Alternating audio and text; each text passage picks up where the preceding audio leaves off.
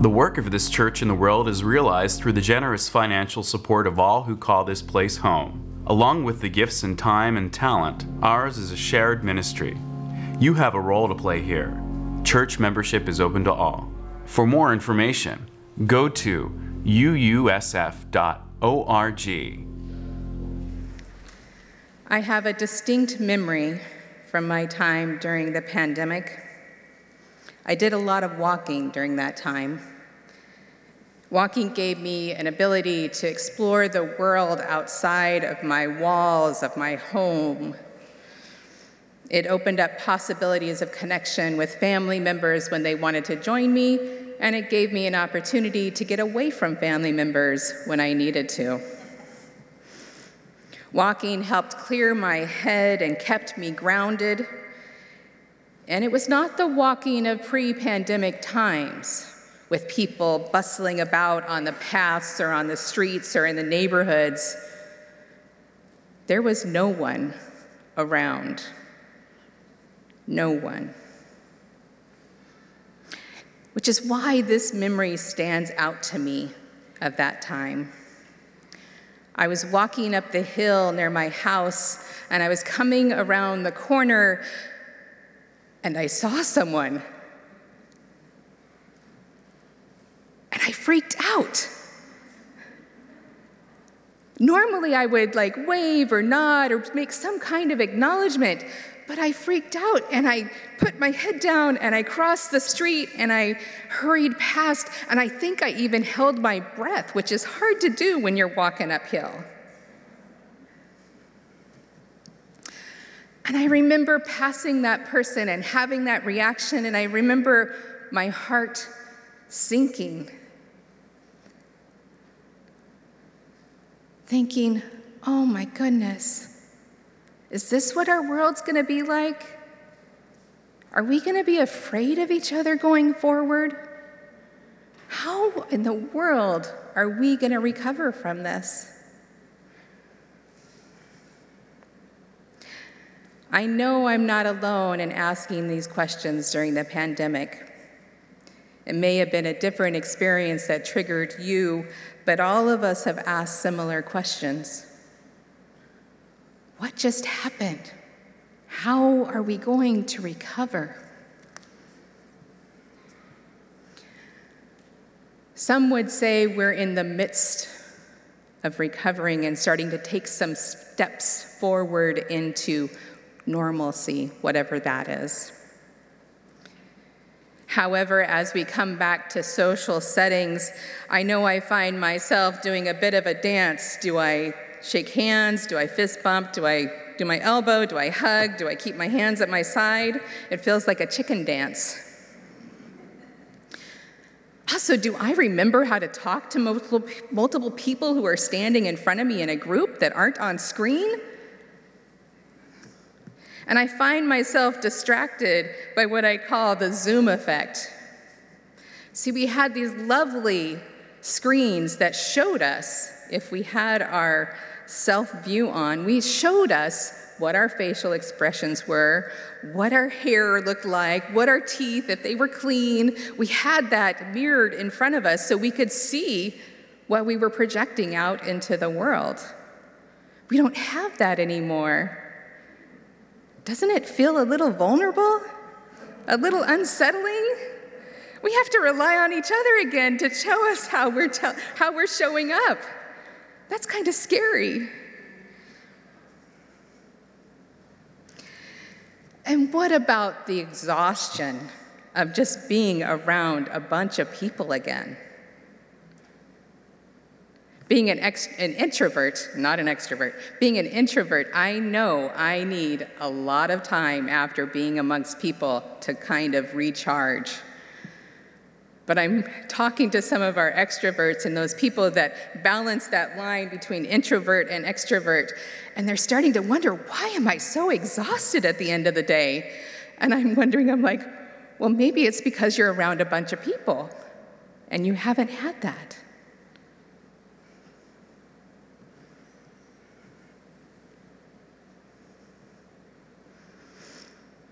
It's not as easy to excuse ourselves when we're talking to others in front of us. We don't have a doorbell we can go answer or a child that might need us. And we can't just close our eyes to turn off our video. That would be rude. Many of us are starting to travel again, remembering the, the fun of it, but also the chore of it. Some of us are experiencing our partners traveling for the first time and being home alone in our houses, wondering, oh, this is what this feels like. And along with travel, families are experiencing their calendars fill up with lessons, homework, sports, school events. They are realizing on all of a sudden, in this time when they thought they wanted to be so intentional about rebuilding their calendars, this tsunami of events that have crashed onto their calendars. And looking at those schedules add to the feelings of exhaustion and not being able to take a breath. This is only a small slice of that possible recovery that we're experiencing right now. And I'm wondering in that small slice of recovery, the social awkwardness, the vulnerability of showing up, the exhaustion of being present, the unexpected full, full calendar, I'm wondering, by show of hands, how many of you resonate with just this small slice? And if you're virtual, you can put up your hand or put the icon, icon up. Keep them up, and I want you to look around and see who has their hands raised if you're, you're experiencing this small slice. Okay, you can put your hands down. So keep that in mind, and I'll come back to it. This last year, I worked as a chaplain resident at UCSF Children's Benioff Children's Hospital. I had two main jobs. One, meet people where they are, and two, help normalize people's experience. The first part of my job, meet people where they are, might seem pretty simple. The idea is to walk into a room and encounter a patient and or family without any assumptions, being open to their experience and accessing what they need right at that moment. The funny thing is, we as human beings make assumptions about people and places and things all the time. And we try to rely on our previous experience to inform how we're going to show up when we walk in a room, when we greet each other. Before I left the position, I trained the incoming chaplain residents, and I remember getting ready to visit a patient with one of the residents, and the resident was we, well, I met with this person yesterday and they were worried about this and this and this. And how do I make sure that I like touch on those things when we go in the room? And I said, well, let's take a breath and let's, let's go into the room and see. And, and they were like this. And we walk in the room and the patient had completely different ideas, completely different expectations, completely different news. And we walked out and they said, Oh, okay, that's what meeting people where they are means. Before I left the position, I remembered to myself that the experience of this idea of meeting people where they are over the past year, it did not matter how much information I had or how many times I had met with that patient. It could be months that I met with that patient. And no matter how many times I knew them or met with them or read their chart or did any kind of preparation, no matter what I did when I walked in that room and what I prepared, it did not prepare me for what I encountered. Now, in the hospital setting, it's probably pretty much in our faces all the time that we know people's uh, conditions and, and lives change from moment to moment. But what about in our daily one on one with each other or our daily interactions with each other outside of the hospital? I remember when I was serving my previous congregation getting a phone call from one of our elders. I was heightened in my awareness of this elder because the, there were life challenges they were facing. And I immediately had the response that the call was a pastoral concern and that something had happened to them or their partner which is why it completely caught me off surprise when they had called to talk about an offering that they had that we had collected and how they disagreed with what we were what we were trying to promote and i had to take a few breaths and kind of calm myself down and realize okay i need to switch switch where i'm at here so i can meet this person where they are i'm curious how many of you have had a similar experience of thinking you're going to meet or talk to someone for one thing and it ends up being something else? Or you're having a discussion with someone and you can tell they're distracted or their emotions are heightened and you don't know exactly why. Have you had that experience? Yeah, look around. Hold on to that. The second part of my job as a chaplain resident was to normalize people's experience. When people are in the midst of crisis and trauma, they can feel isolate, isolated and lonely. It was my job to help them find ways their experience connected to others. I did this by naming and affirming the emotions they were feeling, especially where there might be multiple feelings in a situation to know that you can feel joy, anger, and sadness all at the same time, all at the same time, and that others have felt those emotions all at the same time as well, is a huge comfort. We, we isolate our feelings sometimes, even. So to know that those can all be present can be a stabilizer in somebody's life. Another way I normalized people's experience was to share a similar experience, experience with them to help them understand they're not alone and there are others that can help support them. The intensive care nursery held 53 beds. This was just the nursery. 53 beds, and most of the time I was there in the year, all of them were full. I encountered many parents, first time parents, as well as parents who had multiple children. And all of them were doubting themselves, doubting that they could care for their babies. One way I was able to connect and help normalize their experience was to share my experience of my second child being hospitalized after the first week of his life. I knew what it was like to watch medical personnel work on him when I couldn't get to him. I knew what it felt like to question whether I had a clue that I even knew how to take care of him anymore. I knew the experience of being scared, hormonal, and sleep deprived while wondering if he was going to be okay. By sharing this story and normalizing the experience and the emotions, I could affirm to parents that they do know what they are doing, that they are good parents, that they did nothing wrong, and especially that they're not alone in their experience.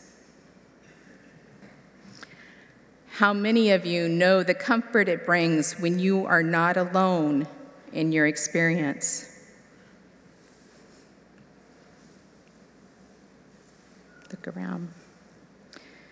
So, we have done a little bit of this in normalizing our experience throughout the sermon today.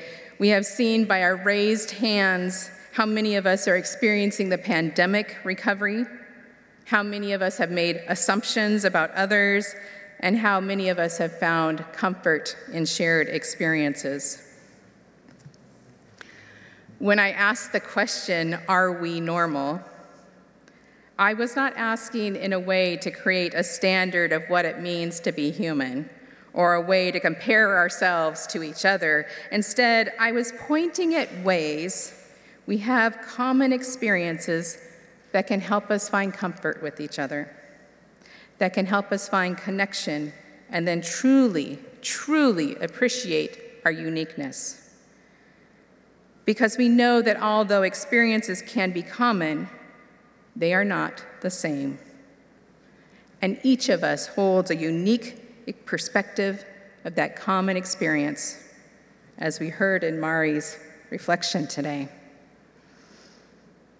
When we start to share those unique perspectives, we allow ourselves to open up to other ways of responding, of other ways of being in that common experience. This ability to normalize our experiences and name them with each other is a cornerstone in building our lifespan faith development program. By lifespan faith development, I mean faith development from birth to death.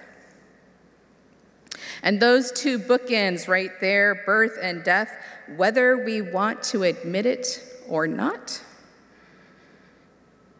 are or will be common, a common human experience amongst us. We are all born, however, we all have unique perspectives and stories about our birth.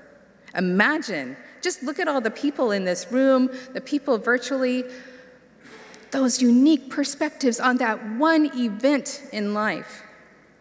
One event. How rich We all have a common experience of knowing one day we will die.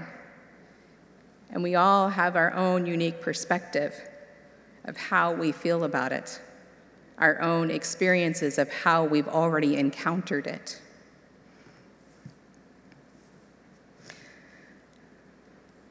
There's this joke about a preacher up in the pulpit preaching, and his punchline is each member in this congregation will die. And he looks down in the front pew, and there's a man smiling and nodding his head. And the preacher shakes his head and goes, Each member in this congregation will die. And the person's nodding and smiling. And after the service, the preacher goes up to the man and goes, Okay, I said each member in this congregation will die, and you kept nodding and smiling. And the man said, Well, I'm not a member of the congregation.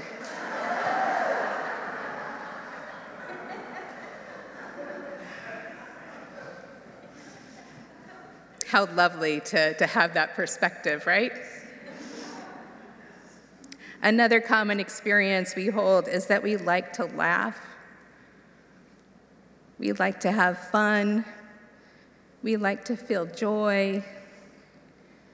And we all have our unique perspectives of, on what is funny and what is not. Using this as a cornerstone to lifespan faith development, we can build programming that meets people where they are, in that unique life experience they have and build a common human experience that promotes a sense of belonging, which is really what we all want to feel. We want to feel we belong. And if we can feel we have a place in a shared community of belonging, then we can do the hard work of exploring racial equity, of looking at reproductive freedom, and of addressing the injustices of the world. We can recognize by being grounded in the common experience with unique perspectives that we have a beautiful opportunity to learn and grow from each other as we journey through life from birth to death. And we can see each other truly as whole and holy beings. One instance of this we all know that we experience living in a racialized society. And each of us carry a unique perspective of how it has shaped us and how that has harmed us. We can use that foundation to help us center, enter into the work of living into our eighth principle and know that this foundation to our programming is something for all ages to know, for all ages to explore.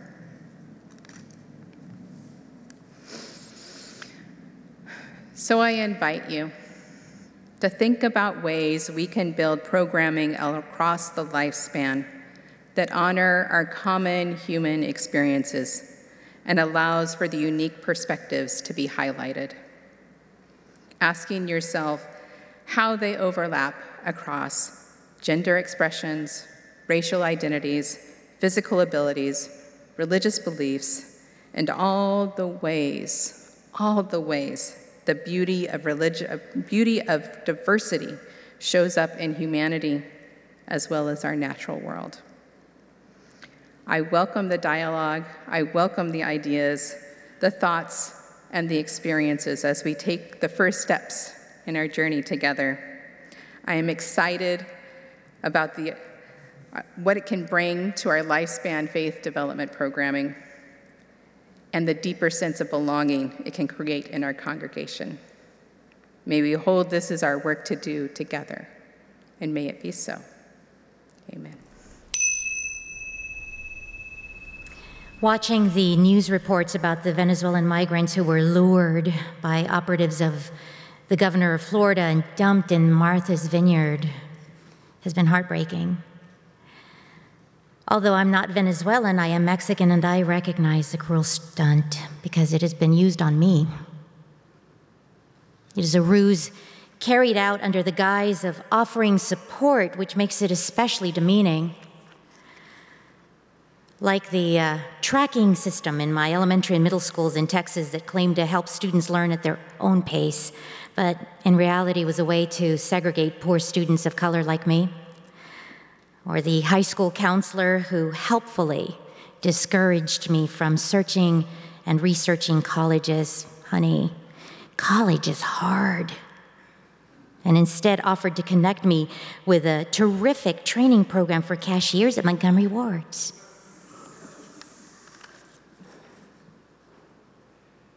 The abuse is racially motivated, of course, even if some of the culprits who participate turn out to be people of color.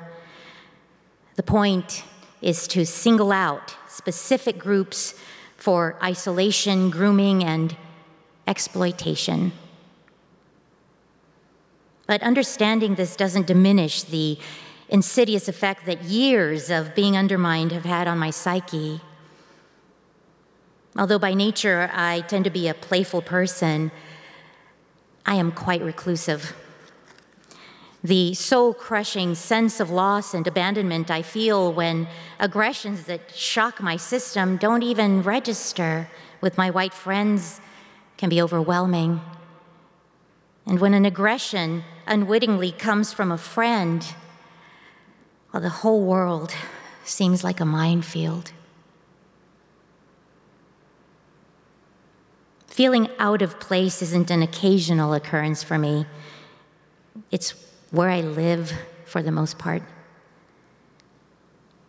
But reaching out when you're the underdog can feel like just another setup.